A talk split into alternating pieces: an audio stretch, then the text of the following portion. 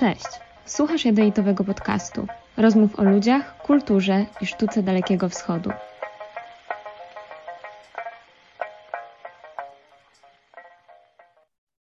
Witam bardzo serdecznie w kolejnym odcinku Jadejtowego podcastu. Moją gościnią jest dzisiaj Adrianna Wosińska, założycielka wydawnictwa Kirin, redaktor naczelna magazynu Tori i autorka książek Lalki japońskie dawniej i dziś – oraz tradycyjne zabawki japońskie.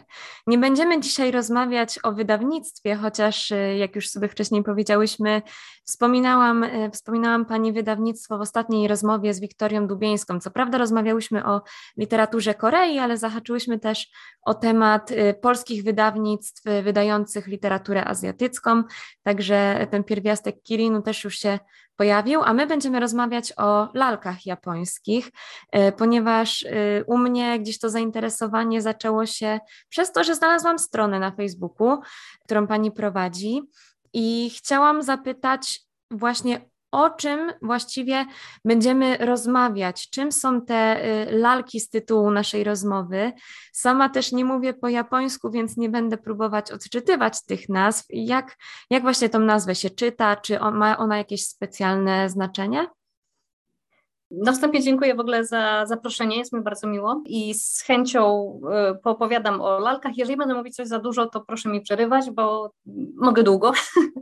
Lalki po japońsku nazywają się ningyo, ale można po prostu mówić lalki, tylko trzeba pamiętać, że te tradycyjne lalki japońskie to nie jest jeden rodzaj lalek, jest całe mnóstwo y, rodzajów. One mają bardzo, bardzo różną historię, bardzo różne znaczenie.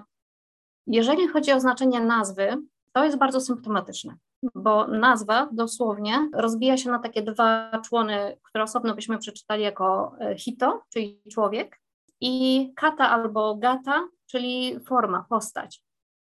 To nam odzwierciedla taką i pierwotną, i właściwie główną e, rolę lalek w japońskiej kulturze, czyli po prostu reprezentowanie człowieka.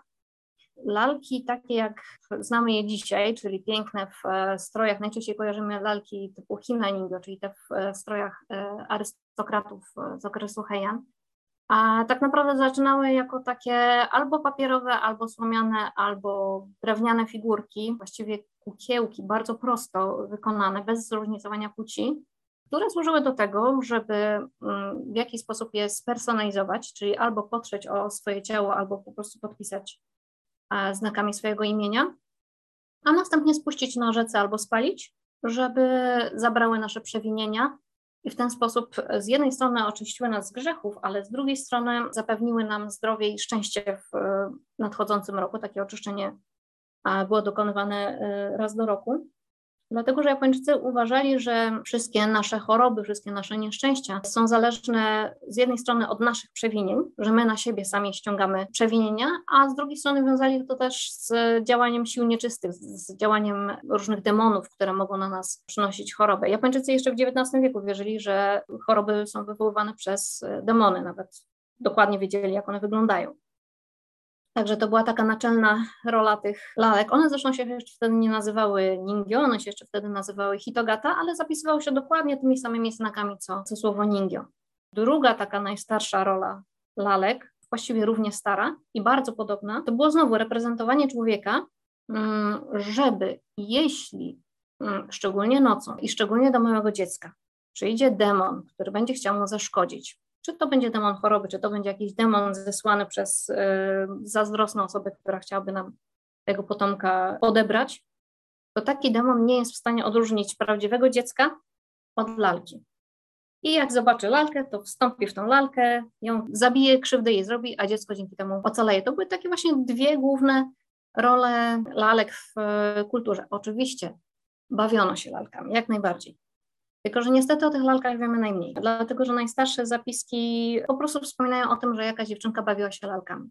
I my nawet nie wiemy, z czego one były wykonane.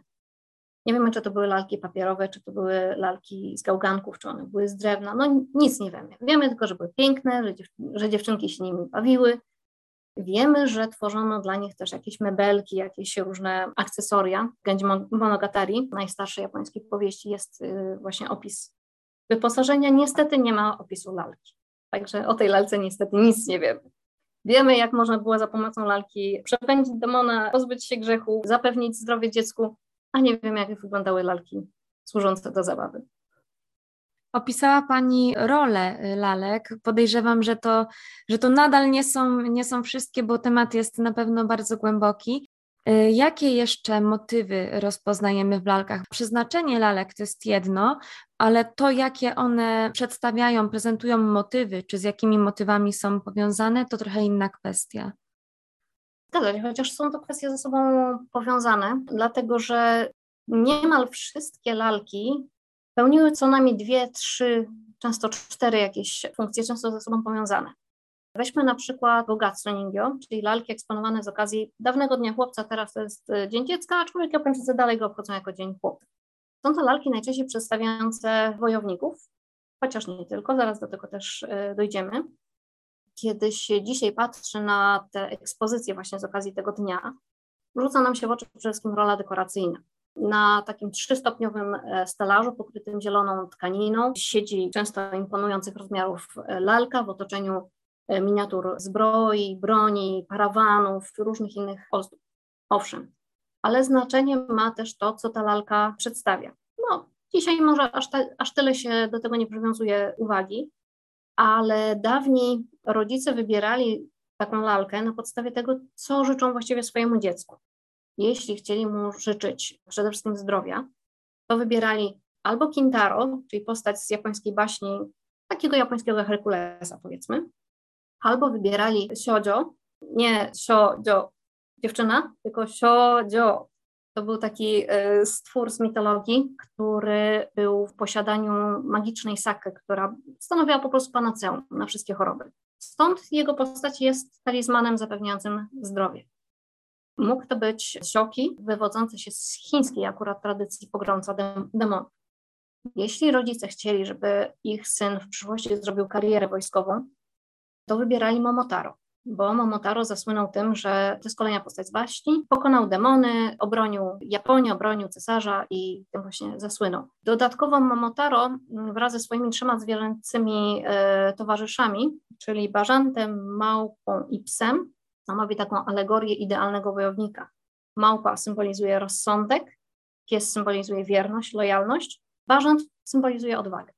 Czyli właśnie jeżeli rodzice kupowali taką postać, to znaczy, że chcieliby, żeby ich syn w przyszłości był takim idealnym wojownikiem. Jeśli w latach 20., 30., szczególnie XX wieku byli do tego nacjonalistami, to prawdopodobnie wybierali albo cesarzową Jingu, która zasłynęła no, rzekomym podbojem Korei, rzekomym dlatego, że nie wiadomo, czy ona w ogóle istniała, albo na przykład Kato Kiyomase, który już istniał naprawdę, naprawdę i też rzeczywiście próbował z rozkazu Hideyoshiego podbijać Koreę. Także znowu tutaj widzimy, że z jednej strony lalki, owszem, pełnią rolę dekoracyjną, ale stanowią też talizman, stanowią też wyrażenie pewnych życzeń, pewnych nadziei, a nawet poglądów politycznych e, rodziców. W tej chwili, powiedzmy, te role już troszeczkę odeszły w e, niepamięć, zwłaszcza ta rola nacjonalistyczna. W tej chwili te postacie nawet jest trudno dostać e, wśród lalek. Ale dawniej rzeczywiście służyły jako zamanifestowanie pewnych idei. O dostępności lalek też będziemy sobie mówić, ale chciałam jeszcze zapytać, w jaki sposób klasyfikuje się lalki, czy w ogóle da się je zamknąć y, w jakieś konkretne ramy? Bo widzimy już, że motywów jest wiele, funkcje się zazębiają, ale czy lalki da się sklasyfikować, czy może klasyfikacja wynikająca e, z funkcji, z motywu jest głównie narzędziem dla osób, które zajmują się e, zawodowo lalkami bądź też naukowo? Jak najbardziej da się je sklasyfikować, chociażby dlatego, że jeśli spojrzymy na chociażby Hina Ningyo, czyli te właśnie lalki eksponowane z okazji Dnia Dziewczynek, przedstawiające mm, dwór cesarski, a spojrzymy na y, minimalistyczną, prostą kokesię drewnianą, no to one się różnią dzień i noc. Więc owszem, możemy podzielić lalki głównie, jeżeli chodzi o funkcję, ale częściowo też właśnie budowę. W ten sposób wyróżniamy głównie y, Hina Ningyo, czyli lalki, które są eksponowane z okazji Dnia Dziewczynek, Gogatsu Ningyo, czyli lalki, które są eksponowane z okazji Dnia Chłopców, tak jak mówiłam, te lalki zwykle reprezentują jakichś bohaterów z japońskiej kultury, z japońskiej historii. Dalej mamy na przykład Isio Ningyo, to są lalki kostiumowe, to jest bardzo szeroka kategoria. Tutaj wpadają po prostu wszystkie lalki, które nie pasują do innych kategorii. To nazwa się tłumaczy jako lalki kostiumowe, czyli one po prostu mogą przedstawiać wszystko. To może być postać historyczna, to może być postać całkiem wymyślona, y, może być postać w stroju historycznym, regionalnym, może to być nawet postać z literatury. Nie ma tutaj żadnych ograniczeń. Dalej mamy na przykład kokesi, o których już wspominałam. To są lalki drewniane wywodzące się z Tohoku, czyli północnej części wyspy Honshu. To jest ta część, która 10-11 już lat temu została dotknięta przez e, tsunami i trzęsienie ziemi, ale niekiedy też wyróżniamy lalki ze względu na sposób wykonania. Na przykład jest taka znana technika kimmekomi, która polega na tym, że Pierwotnie rzeźbiło się korpus drewna, dzisiaj się go po prostu odciska z takiej pulpy z strocin. To jest dużo szybsze i, i łatwiejsze. W takim korpusie rzeźbi się nacięcia, a następnie całość okleja się tkaniną i wciska tylko w te nacięcia, tak żeby tworzyć takie złudzenie mm, grubości tkaniny. Właściwie technice kimekomi można wykonać każdy inny rodzaj lalki prócz kokesi. Istnieją hina ningyo wykonane w technice kimekomi. Istnieją gogatsu ningyo wykonane w technice kimekomi. Zazwyczaj to rozróżnienie na tą technikę dotyczy głównie rozróżnienia na lalki kostiumowe, które jednak kostium mają autentyczny, nie tylko klejony na korpus i właśnie kimekomi, które są wykonane tą, tą techniką. Oczywiście można jeszcze do tego dodać masę, masę innych y, rodzajów lalek, no mniej znanych, mniej popularnych. Są na przykład takie lalki, które się nazywają Imon Ningyo. One były wytwarzane tylko przez 3-4 lata może to są tak zwane lalki pocieszycielki. One były tworzone w zacieszach domowych przez głównie kobiety, matki, siostry, żony na potrzeby frontu w czasie II wojny światowej, zwłaszcza w tych ostatnich latach, kiedy już Japonia powoli zdawała sobie sprawę z tego, że trochę ją przerosło przedsięwzięcie prowadzenia wojny z całym światem i zachęcano wówczas właśnie to właściwie cały naród, żeby się włączył w działania wojenne, w tym również właśnie młode dziewczyny, które miały takie laleczki szyć dla e, żołnierzy, żeby przypominały im o rodzinnym domu, przypominały o tym, za co walczą, także żeby towarzyszyły im w ostatniej drodze, jeżeli nie było im dane wrócić z frontu. Także są i takie lalki. Oczywiście one są mało znane. Mm, szacuje się, że w ciągu tych 3-4 lat wykonano ich około miliona, do dzisiaj zachowało się około 300. Także tak, tak rzadkie są te lalki. Jest to niewątpliwie y, bardzo, bardzo wyjątkowy temat, jak w każdej dziedzinie sztuki. I Podejrzewam, że moje kolejne pytanie będzie zarazem proste i zarazem skomplikowane, bo właśnie chciałam też zapytać, dlaczego właśnie wybrała Pani lalki. Japonia w swoim dorobku ma tak wiele rodzajów sztuki. Mamy, mamy kaligrafię, mamy malarstwo, chociażby te kostiumy, o, o których też już sobie wspomniałyśmy, e, ogromny dorobek teatralny, a Pani wybrała właśnie lalki i interesuje mnie, dla, dlaczego? Dlaczego stanęło na, na tych lalkach? Szczerze? Tak. bo ja mam dwie lewe, jedną krótszą. Do kaligrafii no, trzeba, trzeba jednak troszeczkę mieć zdolności manualnych. Do ikebany tak samo, próbowałam. Skończyło się na tym, że nauczycielka zabrała mi nożyczki. E, jeżeli chodzi o lalki, to był całkowity taki no, przypadek po prostu. No już od tych tam 13 lat prowadzę y, magazyn Tori, właśnie poświęcony Japonii i no po prostu mam dość duży dostęp do różnych źródeł. I zwróciła się do mnie na, moja znajoma, która akurat pisała pracę magisterską z e, lalek, czy mam jakiś materiał na temat lalek. Zaczęłam mi wyszukiwać, co ja tam mogę gdzieś tam mieć w swoim e, zapleczu i się wciągnęłam po prostu. No. Stwierdziłam, że kurczę, to jest tak ciekawy temat, tak mało znany, w Polsce w ogóle nie był znany. Ja jestem autorką e, no, pierwszej i właściwie jedynej książki na, na naszym rynku o, o lalkach. Zdradzę, że w tym roku ukaże się druga, nie moja, ale w moim tłumaczeniu, na temat kokesi. Także to już będzie wtedy druga książka. Ale po prostu stwierdziłam, że to jest temat tak mało znany, tak mało przedstawiony polskiemu odbiorcy, no, że tak zaczęłam najpierw, najpierw oczywiście dla siebie, najpierw tam sama sobie ściągnęłam jedną, drugą lalkę, piątą, dziesiątą, ale potem właśnie stwierdziłam, że fajnie by było się tym podzielić. Napisałam tę książkę, właściwie to jest książka, to jest to jest album, to jest takie właśnie bardziej wprowadzenie do tematu. Nie miałam zamiaru, pisząc tę książkę, tworzyć jakiegoś dzieła e, wiekopomnego, tylko raczej właśnie tak wprowadzić, zapoznać czytelnika z tym, e, jak wyglądają japońskie lalki, jakie są rodzaje, jaka jest ich historia, dlaczego to jest ciekawe, jak one potrafią pięknie wyglądać. Potem założyłam fanpage, żeby właśnie trafiały na niego kolejne osoby, które się za, zainteresują tematem. I jakoś to się nagle rozrosło. Kiedy zaczynałam się interesować lalkami i odkrywałam, że jest w Polsce ktoś jeszcze, kto się interesuje, to za każdym razem to było takie, takie krzykmunka, o matko, jeszcze jedna osoba. A teraz dzisiaj moją fanpage śledzi 900 osób. To jest niesamowite, w ogóle aż tyle osób się y, interesuje. Lalki japońskie stają się coraz bardziej mm, rozpoznawalne, coraz więcej osób ma, zaczyna zbierać, czasami konkretny rodzaj, czasami konkretną tematykę. Kilka lat temu, no, chyba dwa lata temu, kokesie nagle się pojawiły w e, katalogu IKEA, oczywiście jako wystrój, nie w, nie w sprzedaży, ale no jakby zaczęły być troszeczkę codziennością Polaków, czymś, co nie budzi już takiego zdziwienia, co to w ogóle jest. Także no, dużo się przez ten czas rzeczywiście zmieniło, ale tak to się zaczęło, właśnie od takich skromnych, przypadkowych zetknięć z, z tematem, z jakimiś osobami. Ale myślę, że to zadziałało, bo chociażby właśnie dlatego teraz jesteśmy tutaj we dwie, y, dlatego też y, zdecydowałam się y, przeprowadzić z Panią tą rozmowę, bo faktycznie zaczęło się w moim przypadku od, od tego fanpage'a i myślę, że jest to temat bardzo interesujący.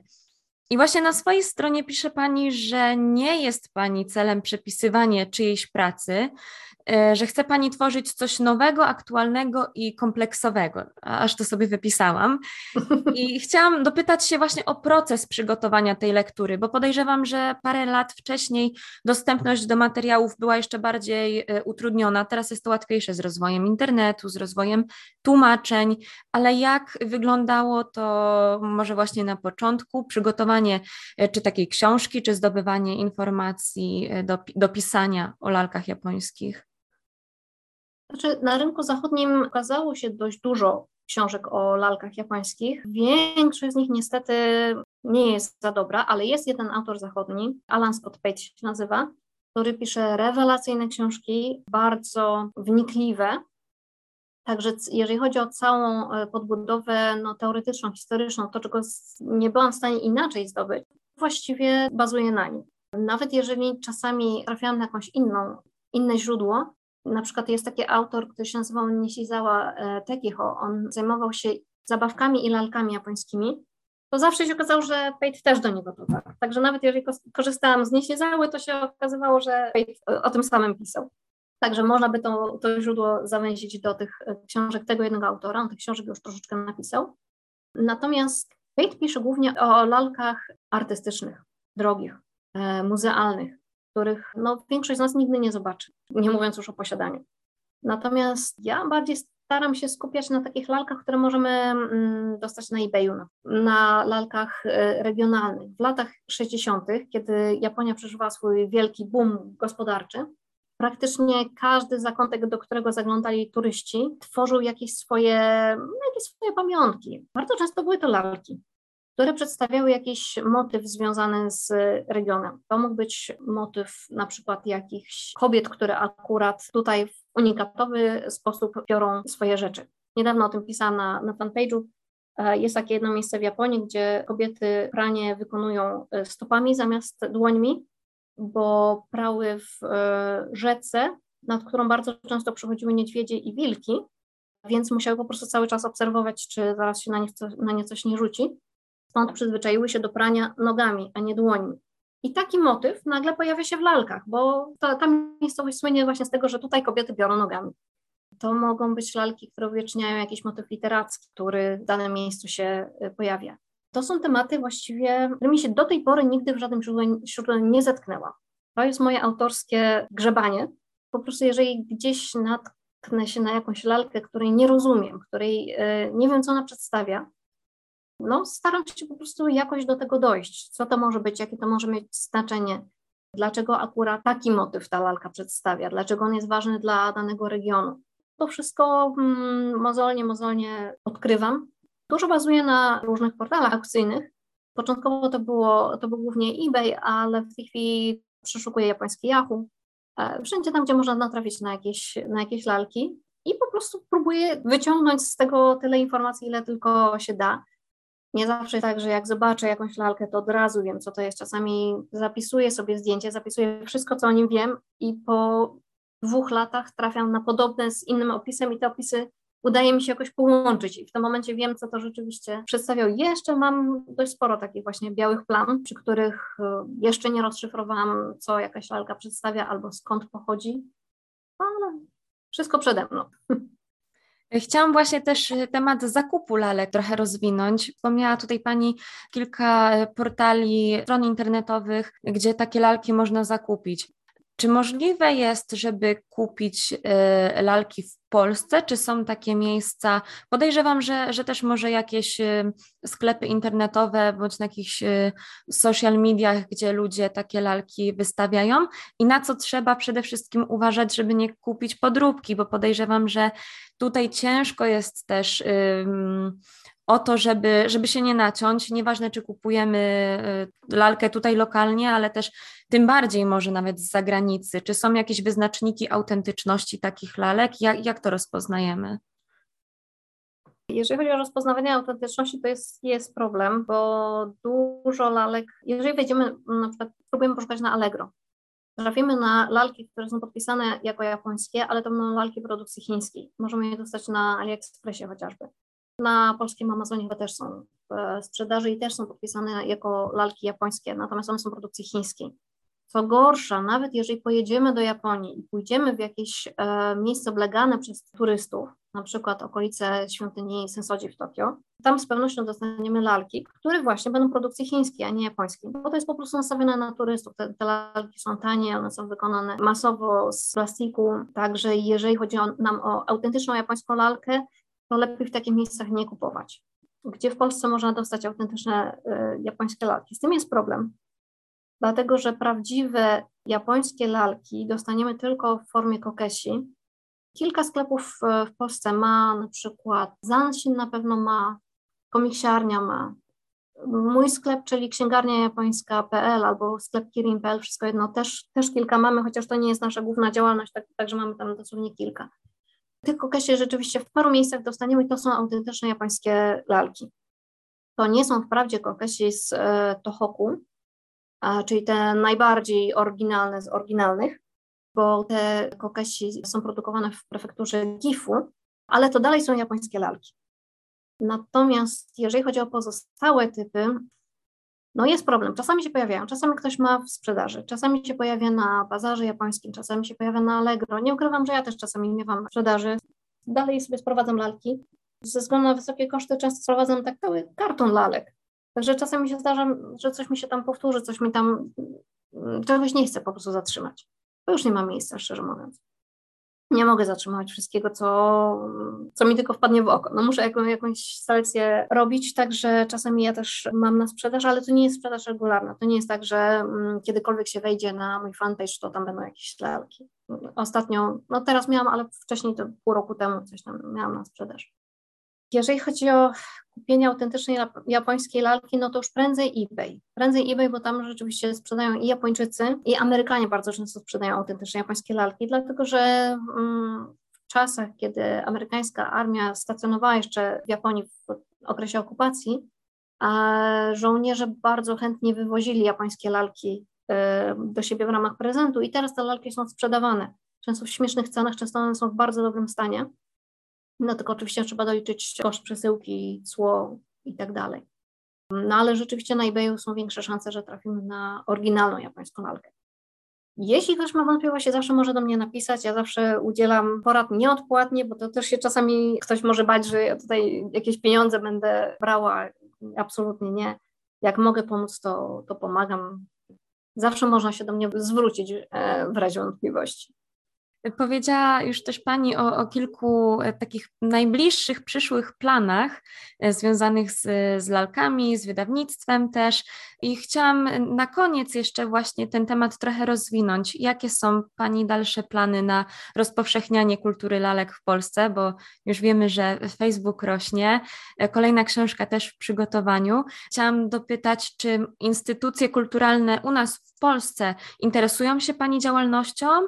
Czy może założenie wydawnictwa strony internetowej o lalkach było swego rodzaju buntem, który miał ułatwić właśnie zajmowanie się tą, tą sferą sztuki akurat?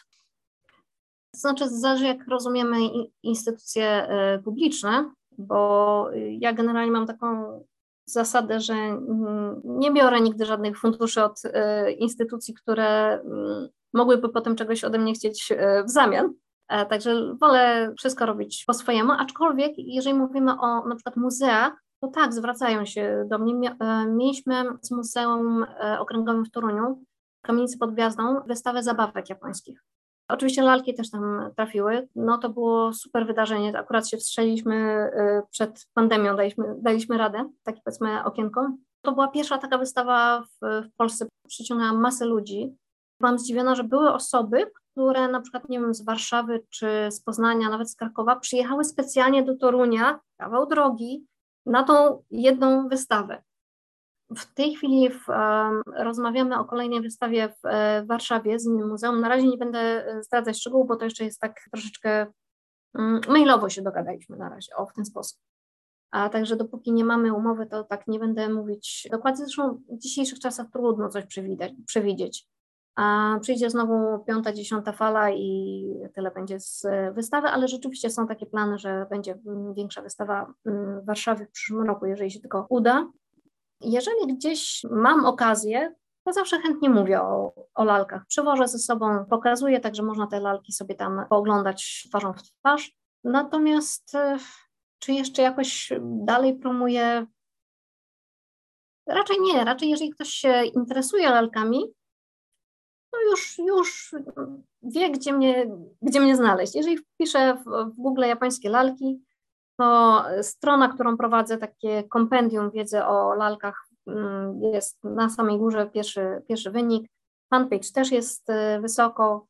Jest książka o lalkach, jest książka o, o zabawkach, w której też jest troszeczkę o, o lalkach. Także jeżeli ktoś rzeczywiście się będzie interesował, to, to znajdzie. Także tak jak mówię, no jeżeli jest jakaś tam powiedzmy inicjatywa, jakiś, jakiś pomysł na coś, coś fajnego, to bardzo chętnie biorę w, w tym udział, ale nie pcham się na siłę. Ze swojej strony mogę zadeklarować, że jeśli ta wystawa faktycznie się odbędzie, to na pewno się pojawię, bo, bo myślę, że temat jest bardzo, bardzo ciekawy i można go rozwijać y, też na, na takim gruncie akademickim, bo to też sobie troszkę o, o tym powiedziałyśmy, o tym, że coraz więcej osób nawet naukowo się um, interesuje, czy lalkami, czy, czy właśnie um, zabawkami. Ode mnie, ode mnie to tyle. Ja bardzo serdecznie dziękuję za rozmowę. Mam nadzieję, że, że po tej rozmowie, kiedy już opublikujemy nagranie, znajdzie się jeszcze więcej osób, które będą się chciały zagłębić e, w temacie. Czekam na książkę, czekam, czekam na wystawę. Bardzo serdecznie jeszcze raz dziękuję za rozmowę. Ja również dziękuję.